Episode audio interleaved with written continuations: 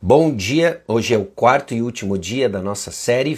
Hoje nós vamos falar sobre vencer o mal com o bem. Então nós vamos orar e aí nós começamos efetivamente mais um episódio, o último episódio da nossa série sobre perdão. Vamos orar. Senhor, obrigado porque mais uma vez o Senhor aqui nos trouxe para refletirmos sobre um ponto importante, um ponto a Deus que toca a vida de cada um de nós ah, e que precisa de direcionamento, precisa de correção, educação que vem da tua palavra. Isso só é possível porque estamos, ó Pai, é, alicerçados na obra de Jesus, estamos, ó Deus, convictos e recebemos o perdão de Jesus e assim podemos estender graça aos que estão ao nosso redor. E é no nome de Jesus que nós oramos. Amém. Ao longo dessa série, nós temos colocado o perdão como uma transação, como uma promessa, e não simplesmente reduzindo o perdão e a sua experiência a um sentimento, a uma emoção. Nós definimos e trouxemos a definição que o Jay Adams usa no seu livro. Aliás, pessoas estavam perguntando onde adquirir o livro. Acredito que você consegue adquiri-lo nas livrarias online, por exemplo, Amazon, Mercado Livre e assim por diante. E no, na página 20, o Diário nos coloca o seguinte: perdão é o processo no final do qual Deus declara que o problema do pecado foi resolvido de uma vez por todas. Ah, então, obviamente, nós trouxemos o aspecto da reconciliação como resultado do perdão, o perdão de Deus despendido a nós.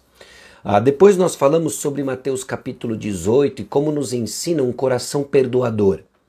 Então, sabendo que é o perdão e que é modelado do perdão de Deus em Cristo Jesus, que ele provê reconciliação, nós estávamos prontos então para trazer as dimensões do perdão o seu aspecto horizontal, o seu aspecto vertical. Foi aqui que trouxe bastante pergunta, bastante interação. Eu tenho certeza que ainda vamos crescer em clareza justamente no que nós entendemos sobre o perdão, as suas dimensões. Mas eu coloquei para vocês ontem, em Lucas capítulo 17, versículo 3, o aspecto condicional do perdão, o aspecto horizontal do perdão. Se o perdão tem como um dos seus aspectos o trazer reconciliação, ele quer ganhar o ofensor, trazê-lo ao arrependimento. E Deus usa então o ofendido, tomado do perdão de Deus, o ofendido tomado da graça de Deus, o ofendido que vive o aspecto ah, incondicional, vertical do perdão, ah, em que ele sempre acontece, para justamente trazer o. Ah, a ofensor em arrependimento. Né? Então nós vimos esses dois aspectos. Aí se perguntar, ah, então se ele não se arrepender, eu vou perdoar? Bom, no aspecto vertical isso sempre acontece. O, perdão, o, o cristão tem uma disposição de perdão. O que nós temos que tomar cuidado é de não tornar toda a experiência do perdão ou prática do perdão como uma jornada interna de liberar perdão. E não fazemos o trabalho de Lucas 17, Mateus capítulo 18, de buscar ganhar o Eu acho que isso é um, isso é um ponto importante de como o processo foi desenhado para ganhar o ofensor. Ok? Então, isso foi o que nós vimos ontem. Hoje nós vamos entrar em Romanos capítulo 12, versículos 14 a 21, de vencer o mal com o bem. Porque daí a pergunta começa a ficar: e, e o que, que, eu faço se a pessoa não se arrepende? O que, que eu faço se a pessoa não entende o seu erro, o seu pecado? Ah, como que eu devo proceder? Devo perdoar? Não devo perdoar? Romanos capítulo 12, versículos 14 a 21, delineia para nós um processo importante de como nós encaramos o mal que é feito contra nós. Okay? Porque uma coisa é verdade: você vai enfrentar o mal. Jesus já adiantou isso para a gente. Eu acho que parte do problema muitas vezes é que nós temos uma expectativa uh, irreal. Nós precisamos ajustar as nossas expectativas. E, e, o que, que nós precisamos ter certeza que nós estamos entendendo e, e estamos com a expectativa correta? Nós vamos enfrentar o mal. Romanos capítulo 12, versículo 14 em diante, uh, deixa eu ler para você o 14 uh, só como um balizador das nossas expectativas aqui. Abençoai os que vos perseguem, abençoai e não amaldiçoeis. Nós vamos ver um pouquinho mais para frente como que esse versículo já impõe para nós uma estratégia, já traz para nós uma estratégia. Mas até lá, o que, que eu quero chamar a sua atenção? Você vai enfrentar o mal. A palavra de Deus ela é clara e ela é explícita com relação a isso. Abençoai os que vos perseguem. Por quê? Porque pessoas perseguem. Pessoas ah, têm más intenções, pessoas muitas vezes por desentendimentos ou expectativas equivocadas estão trazendo à tona situações que não são reais, ok? Ah, mas que trazem uma realidade de dor e de perseguição. Você vai enfrentar o mal. Jesus, inclusive, já antecipou isso para os discípulos: No mundo tereis aflições, tende bom ânimo, eu venci o mundo. Essa verdade, então, é vista em todas as páginas da Escritura De Gênesis a Apocalipse. Entenda aqui apenas a ênfase, tá certo? Ah, em nenhum momento nós vemos a palavra de Deus nos direcionando para aquilo que hoje a teologia da prosperidade prega, uma vida sem problema, a vida sem problema como um objetivo. Isso tudo cria nas pessoas uma expectativa irreal e adiciona muito mais problema sobre o mal que nós já temos que enfrentar diariamente e em específico para o nosso propósito aqui, o mal dos relacionamentos. Então você vai enfrentar o mal, essa é uma realidade. Agora você não é simplesmente chamado a resistir o mal, você é chamado a vencer o mal. Okay? Ah, então, Romanos capítulo 12, eu li o 14, deixa eu ler o 21, depois a gente vai pegar o miolo. Não te deixes vencer do mal, mas vence o mal com o bem. Okay? Então, reações erradas diante do mal não representam visivelmente o Deus invisível, ao qual nós somos embaixadores. Okay? Nossas reações elas não agradam a Deus por vezes e não é a mesma coisa de andar de modo digno do nosso chamamento, né? que o apóstolo Paulo nos chama lá em Efésios capítulo 4. Enfim, uh, o ponto é o seguinte: você não é responsável por todo o problema mas você é responsável pelas suas reações. E aqui que a gente tem que focar para vencer o mal com o bem. Você é responsável pelas suas reações. E não há substituto para essa vitória. Nós temos que vencer o mal com o bem. Não existe trégua contra o pecado e o mal, e Deus quer que o mal seja vencido e que seja vencido pelo bem. E justamente isso parece chocante, mas é o mandamento que nos dá esperança. Nos dá esperança e direção quando parte da dor que nós sofremos diante do mal que nós recebemos é desorientação. Nos dá orientação. Nos chama a atenção para aquilo que realmente nos capacita, nos dá forças e nos dá armas para enfrentarmos o mal. Você deve vencer o mal. Agora, quais são as formas de vencermos o mal com o bem?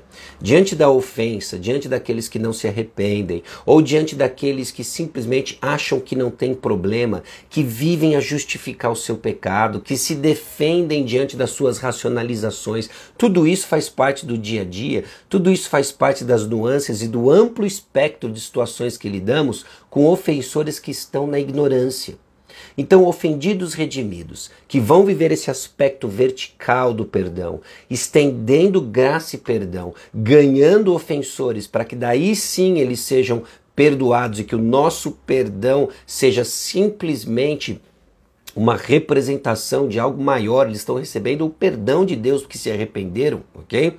Ah, nós temos que adotar uma fala correta.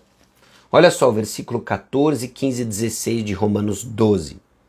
Abençoai os que vos perseguem, abençoai e não amaldiçoeis. Alegrai-vos com os que se alegram e chorai com os que choram.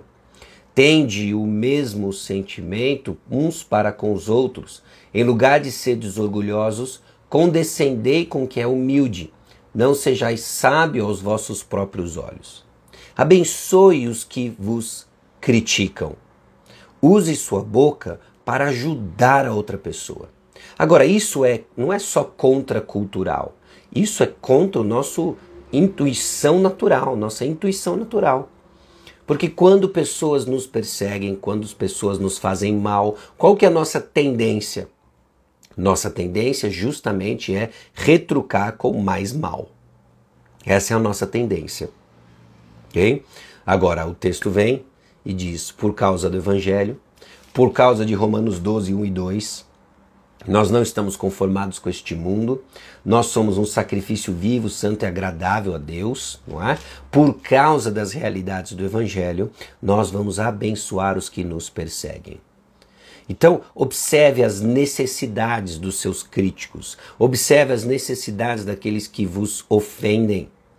E isso justamente é apontar para algo que se assemelha com o próprio Deus. Não é? é justamente isso que Deus fez conosco no, no Evangelho. É o que ele fez conosco ao nos alcançar com as boas novas. Né? Ele olhou para as nossas necessidades, toma a iniciativa e vem de encontro conosco. ok?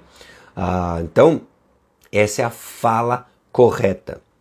Ah, nós temos que desenvolver também o plano correto. Okay? Não torneis a ninguém mal por mal, esforçai-vos por fazer o bem perante todos os homens. Todos os homens. Nossa resposta comum, como disse agora há pouco, é revidar. Então, se não houver um plano, você vai reagir de maneira comum e emocionalmente. Planeje antecipadamente a fazer o bem contra o mal. Muitas vezes a coisa é corriqueira e você sabe e consegue antecipar quando aquele seu ofensor habitual e constante está se armando para lhe ofender, está se armando para lhe prejudicar. Antecipe, vença o mal com o bem. Vença o mal com o bem. Então tenha um plano claro de que você vai, uh, você vai revidar, entre aspas, o mal com o bem. Né? E adote a perspectiva correta. Determine sua responsabilidade, reconheça sua limitação. Olha o que diz o versículo 18: Se possível, quanto depender de vós, tende paz para com todos os homens. Por que se possível?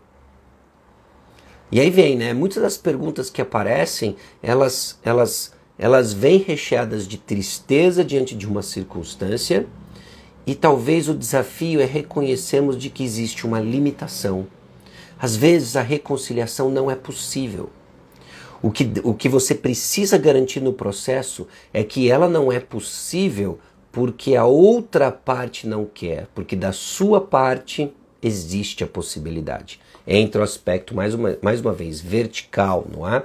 Sempre há perdão por parte do cristão ok? Ah, sempre há essa disposição de perdoar por parte do cristão, porque Deus em Cristo Jesus nos perdoou. Quem somos nós? Fui perdoado de 10 mil talentos, 100 denários apareceu mais uma vez, mais 100 denários, mais 100 denários. Quem sou eu para não ah, perdoar? Né? Então, a sua responsabilidade é de ter esse desejo de que exista paz nos relacionamentos, mas isso não depende só de você. Então você não é responsável pela reação da outra pessoa. Você não é responsável pela vingança. Olha o que diz o versículo 19. Não, é? não vos vingueis a vós mesmos, amados, mas dai lugar à ira, porque está escrito: A mim me pertence a vingança, eu é que retribuirei, diz o Senhor. Né? Então não brinque de Deus. Não se coloque no lugar de Deus ministrando vingança né, tentando ajustar as coisas para estarem certas. Você não está nessa posição, você não está no trono do juízo, tá bom? E estabeleça o alvo correto. O seu alvo não é dar o troco, o seu alvo é agradar a Deus, mostrando um coração perdoado, perdoando. Ok? Então, versículo 20: pelo contrário, se o teu inimigo tiver fome, dá-lhe de comer. Se tiver sede, dá-lhe de beber. Porque fazendo isso, amontoarás brasas vivas sobre a sua cabeça. E aí entra a prioridade correta. A prioridade correta. Okay? O Romanos capítulo 12, versículo 20 faz uma citação de provérbios Provérbios 25, 21 e 22. E é uma, uma passagem um tanto quanto curiosa, né? Porque por vezes a gente lê isso e a gente lê no seguinte espírito, né? Olha, se ele tiver fome, dá-lhe de comer, se tiver sede, dá-lhe de beber, porque fazendo isso a cabeça dele vai arder. É? E parece que isso foge do espírito de toda a passagem. Desde lá do Romanos capítulo 12, versículo 9, quando fala amor seja sem hipocrisia, e aí ele vem delineando atitudes de amor, amor, amor, amor, amor, agora vai lá e queima a cabeça dele. Né? Ah, e aí tem um enorme desafio para a gente entender aqui uma figura de linguagem que talvez a gente precise de um exercício e um auxílio, um apoio, inclusive, de comentaristas históricos para entender o sentido disso. Né? Pelo contexto, nós temos que concluir que trata-se de um sentido positivo do bem para a pessoa, não é? Ah, e eu entendo aqui que, por ser inclusive uma citação de um provérbio, nós estamos lidando com uma cultura que é extremamente gráfica e concreta. Né? Ah, de pessoas que, quando entristecidas, rasgavam as vestes, jogavam cinzas sobre a sua cabeça. Nós estamos falando de uma cultura em que as pessoas tinham um voto de consagração a Deus e deixavam seus cabelos crescerem, né? Ah, não tomavam vinho. Então eram coisas visíveis de uma realidade interna. Essa é a cultura que permeia o contexto da passagem, principalmente de provérbios. Né? Então, quando Paulo diz: Olha, você faz o bem para quem lhe faz o mal, se tiver fome, você dê comida, você vai amontoar brasas vivas, talvez relacionado com o conceito de que na cultura hebraica as pessoas externavam um sentimento eterno por meio de uma atitude externa. E carregar brasas vivas sobre a cabeça era a externalização de uma vergonha, uma vergonha profunda que a pessoa sentia. Quando o seu inimigo tem fome, você dá de comer, quando ele tem sede, você dá de beber, quando ele faz o mal e tudo o que você faz é responder com o bem, você irá expô-lo a uma vergonha que traz arrependimento. Não é uma vergonha vingativa, mas é uma vergonha que busca ganhar o ofensor. Em que vai colocá-lo para pensar: puxa, eu faço mal para essa pessoa e tudo que ela responde para mim é bom. Eu faço mal para essa pessoa e publicamente, e publicamente tudo que ela faz é bom. Isso é pôr para pessoa, a pessoa pensar, é, é provocá-la a olhar para sua consciência, que ainda que esteja cauterizada, endurecida, nunca fica sem um ponto de acesso. E ela pode odiar o seu discurso, mas ela não vai poder negar suas atitudes. E é justamente isso que Deus usa para quebrar e vencer o mal com o bem. Quando amamos nossos inimigos, nós os envergonhamos para trazê-los ao arrependimento do seu ódio. É isso que nós fazemos. Então, vencer o mal com o bem é essa resposta de um ofensor endurecido, quando muitas vezes a nossa resposta natural é nos afundarmos em amargura. Então aqui entra a resposta de algumas perguntas recebidas ontem, né, na caixa de perguntas. Ah, o que, que a gente faz quando o ofensor não se arrepende? A gente fica é, amargurado, a gente fica, a gente não perdoa. Aí a gente quer olhar as coisas no pé da letra. Olha lá, Lucas 17:3 fala que, bom, se ele não se arrepende, eu não perdoo. De fato, esse é o aspecto condicional, mas isso não significa que você se afunda em amargura. Isso significa que o ofensor ainda não foi ganho. Então o perdão não foi transacionado para que haja reconciliação. Mas por causa de Marcos 11, 25, em que existe perdão abundante, eu vou insistir e perseguir o meu ofensor com bênção e ganhá-lo em amor. Então é isso que nós começamos a olhar e a direção que nos coloca não é na rota da amargura. É de aprender a amar como Cristo amou. Cristo amou quando as pessoas gritavam Barrabás, Cristo amou quando as pessoas o surravam, Cristo amou quando as pessoas blasfemavam, e, e é justamente o exemplo dele que seguimos permeando os nossos relacionamentos. Amar como Cristo amou, amar sacrificialmente, e aí, quando Cristo nos coloca na rota de esse aprendizado e pessoas insistem em nos perseguir, insistem em nos ofender injustamente, nós simplesmente nos retraímos e não queremos brincar mais. Então, vencer o mal com o bem. Fixe, fixe, fixe em Cristo Jesus. Okay? Coloque os seus olhos nele. Okay? Entenda o perdão que você recebeu abundantemente de Deus em Cristo Jesus. Entenda o aspecto condicional que ele promoveu, reconciliação, e siga buscando aqueles que lhe ofendem. Bom, aí começa uma série de desdobramentos, né? Colocar uma pergunta aqui agora, ah, mas e se a pessoa não for cristã e etc, etc. Bom, se a pessoa não for cristã, nós vamos seguir amando, nós vamos seguir demonstrando misericórdia num nível ainda mais profundo, porque ela é completamente cega para o seu pecado. E que Deus use a nossa forma de responder às ofensas como uma porta para que o evangelho seja proclamado. Não é? Ah, ah, se a pessoa vive racionalizando e etc., busque sabedoria a Deus. Busque sabedoria a Deus para fazer perguntas pontuais. Perguntas que chegam juntas e falam: meu irmão, estou apresentando para você fatos. estou apresentando para você realidades, realidades que estão se tornando habituais na sua conduta, realidades que estão se tornando habituais na sua conduta e têm trazido problemas de relacionamento. E eu estou vindo conversar com você não apenas como uma parte ofendida, mas olhando um padrão, olhando um padrão dos seus relacionamentos e que isso não está glorificando a Deus. Eu acho que, no mínimo, o irmão precisa pensar sobre essas coisas, orar sobre essas coisas. Então percebe que a gente fica num caminho e numa trajetória de sempre buscar o ofensor em amor, buscando ganhá-lo, trazendo ao arrependimento, para que ele ah, coloque brasas vivas na sua cabeça, não é? E essa vergonha externa o leve ao arrependimento. Aí sim nós estamos sendo esses embaixadores de Cristo, ministros da reconciliação, trazendo pessoas ao arrependimento. Então não vamos reduzir perdão a uma experiência emocional individual.